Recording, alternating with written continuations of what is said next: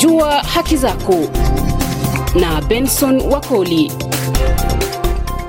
Msikilizaji, hujambo na karibu katika makala ya Jua Haki Zako, makala ambayo kujuza haki zako tena za kimsingi. Kwenye makala ya leo hii utakuwa nami George Ajowi nikimshikilia zamu mwenzangu Benson Wakoli. Tarehe tatu Disemba mwaka huu dunia iliadhimisha siku ya kimataifa ya watu wanaoishi na ulemavu. Siku hii iliasisiwa mwaka 1992 na Umoja wa Mataifa. Nchini Kenya, siku hii ilifana sana, huku sherehe ikiandaliwa katika maeneo mbalimbali. Katika eneo la Dagoreti hapa jijini Nairobi, nilifanikiwa kukutana na Grace Wanjiku Maina ambaye alizaliwa na ulemavu, lakini amejizatiti na kufanikiwa sana katika jamii. Licha ya kuishi na ulemavu, Grace ni mshindi wa tuzo ya urembo ya kinadada wanaotumia viti vya magurudumu, tuzo aliyoshinda mwaka 2017 na 2018 mtawaliwa. Vilevile vile, ni mwakilishi wa watu wanaoishi na ulemavu katika eneo la Dagoreti na pia mkurugenzi katika shirika la Sweet Aroma Foundation, shirika ambalo linawatetea walemavu. Katika makala ya leo, nimeanza kwa kumuuliza ni nini kimebadilika tangu waliposhinda taji la urembo la Miss Wheelchair miaka sita iliyopita. Taji hili limeniendeleza zaidi, manake pia sifanyi tu kazi pale Switaroma Foundation. Kuna mahali nafanya kazi panaitwa Handicapped Community Fellowship, ambapo niko kama social worker, alafu pia uh, nafanya kazi katika ofisi ya mheshimiwa KJ Kiarie Dagoretti South, nikiwakilisha watu ambao wako na ulemavu katika board ya NGCDF. Pia niko uh, secretary, international secretary wa DIDAC ambayo pia inashughulikia watu wako na ulemavu. Kwa hivyo wakati nilipata taji na nikaanza um, uh, Switaroma Foundation nikapata kujulikana, Aa, nikaweza kuendelea, maanake watu waliponijua walianza kunitafuta na wakanipatia hiyo makazi ya kusimamia watu ambao wako na ulemavu. Na umezungumzia suala la walemavu na unawawakilisha vizuri sana. Kwa mtazamo wako, e, ungetuelezea tu baadhi ya haki za wale ambao wanaishi na walemavu hapa nchini Kenya, na vilevile vile kwa mtazamo wako umezisukuma hadi kiwango gani kufikia sasa? Uh, haki za walemavu wakati huu hatuwezi sema ziko asilimia mia, manake utapata kuna zile ambazo zi, bado hazijaingia kabisa. Kuna haki zetu kama kuania viti, hilo ni haki ya kwanza ambayo nataka niongelelee, manake wakati tulikuwa na election, elections last year uh, mimi mwenyewe nijipe kama mfano, nilikuwa katika ile list ya nomination na list ya kwanza ikatoka nikawa gazetted, list ya pili, ya tatu, lakini ile list ya tatu ilipotangazwa nikaona jina langu halipo. Lilikuwa uh, masaa ya asubuhi, lakini usiku huo jina langu likaondolewa na likawekwa mtu ambaye hana ulemavu kabisa, na ikawa sasa hapo unaona kwamba hapo ni kufinyiliwa, ama tunaweza sema kwamba haki zetu hazikuangaliwa. Maanake kuna walemavu wengi ambao wamesoma na walemavu ambao wanaweza ongoza. Viongozi tupo na tuko wengi, na kwa hivyo hiyo haki ya mlemavu kupata kazi na kuongoza katika hii nchi ya Kenya ambayo imeandikwa katika constitution ya Kenya haijatekelezwa kabisa. Ya pili yenye naona pia ni makazi. Unapata mtu ambaye anaishi ako na ulemavu anapata ka, anasoma anapata taji ana graduate anaenda kutafuta kazi, lakini swali wakati anaenda kufanya interview, swali la kwanza uanga anaulizwa utakuwa unafika haji kazini. Hiyo uh, nafasi ya kupata kazi unapata mtu hajapata, sababu wamemwona kwamba ni mlemavu, hawezi kufanya kazi, na hilo jambo bado liko katika constitution yetu ya Kenya. Tuangalie ile hafla mlikuwa nayo tarehe tatu Disemba, hafla ya kuadhimisha siku ambao wanaishi na ulemavu ulimwenguni, imeidhinishwa na Umoja wa Mataifa UN. Kwa mtazamo wako, unadhani kwamba ni siku ambayo serikali ya Kenya inaipatia uzito kama vile siku zingine, kwa mfano siku ya ukimwi duniani, siku ya, siku ya mazingira duniani? Kwa mtazamo wako, unaona ni siku ambayo serikali inaipatia ile hadhi, kwa mfano kama hizo siku ambazo nimetaja? Kabisa. Uh, serikali yetu ya leo imeipatia hiyo siku, imeidhamini sana internationally. Watu ambao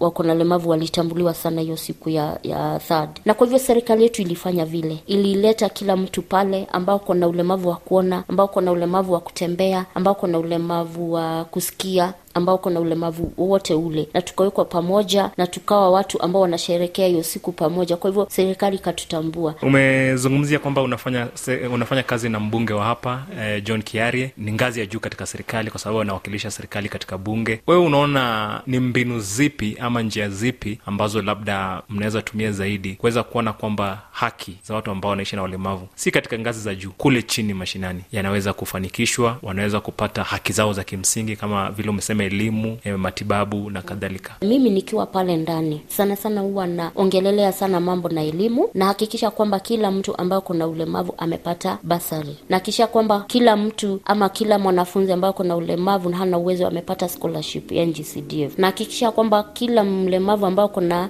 ako na ulemavu wa kuona, ako na ulemavu wa kusikia, wa kuona amepata cane ama kijiti ambacho mtu ambaye haoni hushikilia, na hakikisha kwamba mlemavu mwenye hasikii tuta, tunamsaidia kupata hearing aid. Kwa hivyo hizo ndizo haki za kimashinani, haki za grassroot. Pia haki zetu huku chini. Sasa niongele security. Security ni watu ambao wako na- ulemavu, wengi kunao wameolewa sitasema wengi, lakini kunao wako katika ndoa. Watu hawa wanapopata dhuruma katika ndoa, mtu ambaye ako na ulemavu akienda kuripot huwa inatupiliwa mbali. Mwanzo ataulizwa ati umeolewa, hiyo itakuwa kwa, kwa, kwa, kwanza ni kama mshangao. Hawa watu hawachukui malalamishi ya hawa watu ambao wanaishi walemavu, askari hawachukui vizuri. Kwa hivyo mimi pia hapo huwa naingilia kati sana, nakuwa kwa kwa mstari wa mbele, na tunahakikisha ya kwamba tunge mtu amefanya ripoti yake. Lakini mimi ningeulizwa nikiwa Grace, ningependa hawa wamama wanaoishi na ulemavu, pia wababa siku hizi wanadhulumiwa, wapate ripoti zao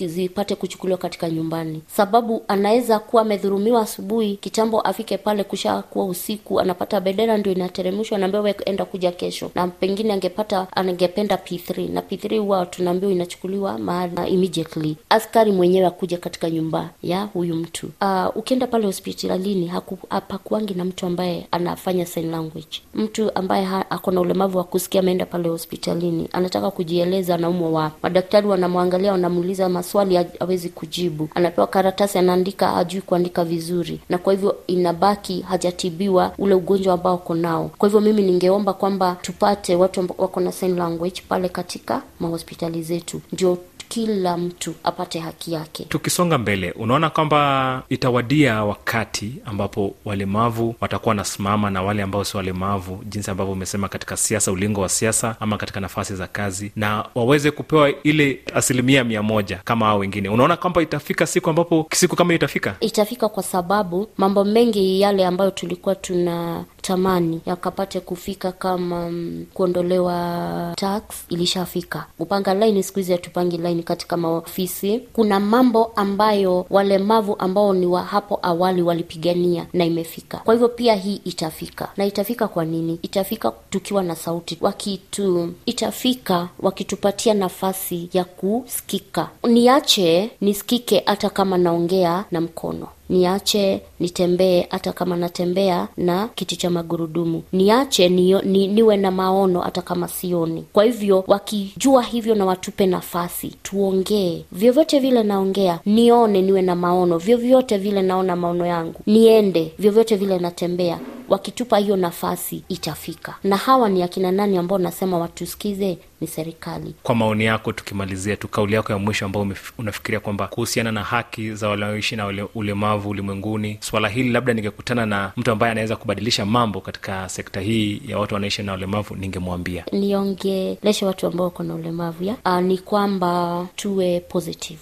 tuwe watu wa kuona mambo positive. Uh, nasema hivi ni kwa sababu ya nini? Watu ambao wako na ulemavu wamekataliwa, wengi wamekataliwa na wazazi, wengi walikataliwa na wazazi niseme hivyo wengi wamekataliwa na society wengi wamekataliwa na hata serikali. Wacha niseme hivyo sababu ya venye nilikuambia kukosa makazi. Kwa hivyo naweza ambia mtu ambaye ako na ulemavu tuwe positive tujitume. Manake tunaweza mimi niko na uwezo ambao wewe hauna. Kabisa hata kama sitembei tujitume tusikubali kushikilia shavu kutoka asubuhi mpaka jioni. Tukubali kufanya kazi. Kama unafanya kazi fanya kazi kwa bidii. Watu ambao wako na ulemavu wanapenda tunapenda sana kunugunika. Tukinugunika sana ili hiyo hiyo nguvu ama hiyo energy ambayo tunapenda kutumia wakati tunanugunika. Wacha tutumie hiyo energy kujaribu kufanya mambo ambayo inaweza badilisha maisha ya, mwe, ya mwengine ya, ya wenzetu. Ni kushukuru sana grace. Nashukuru pia asanti kwa nafasi hii. Na kufikia hapo ndipo nakamilisha makala ya leo ya jua haki zako.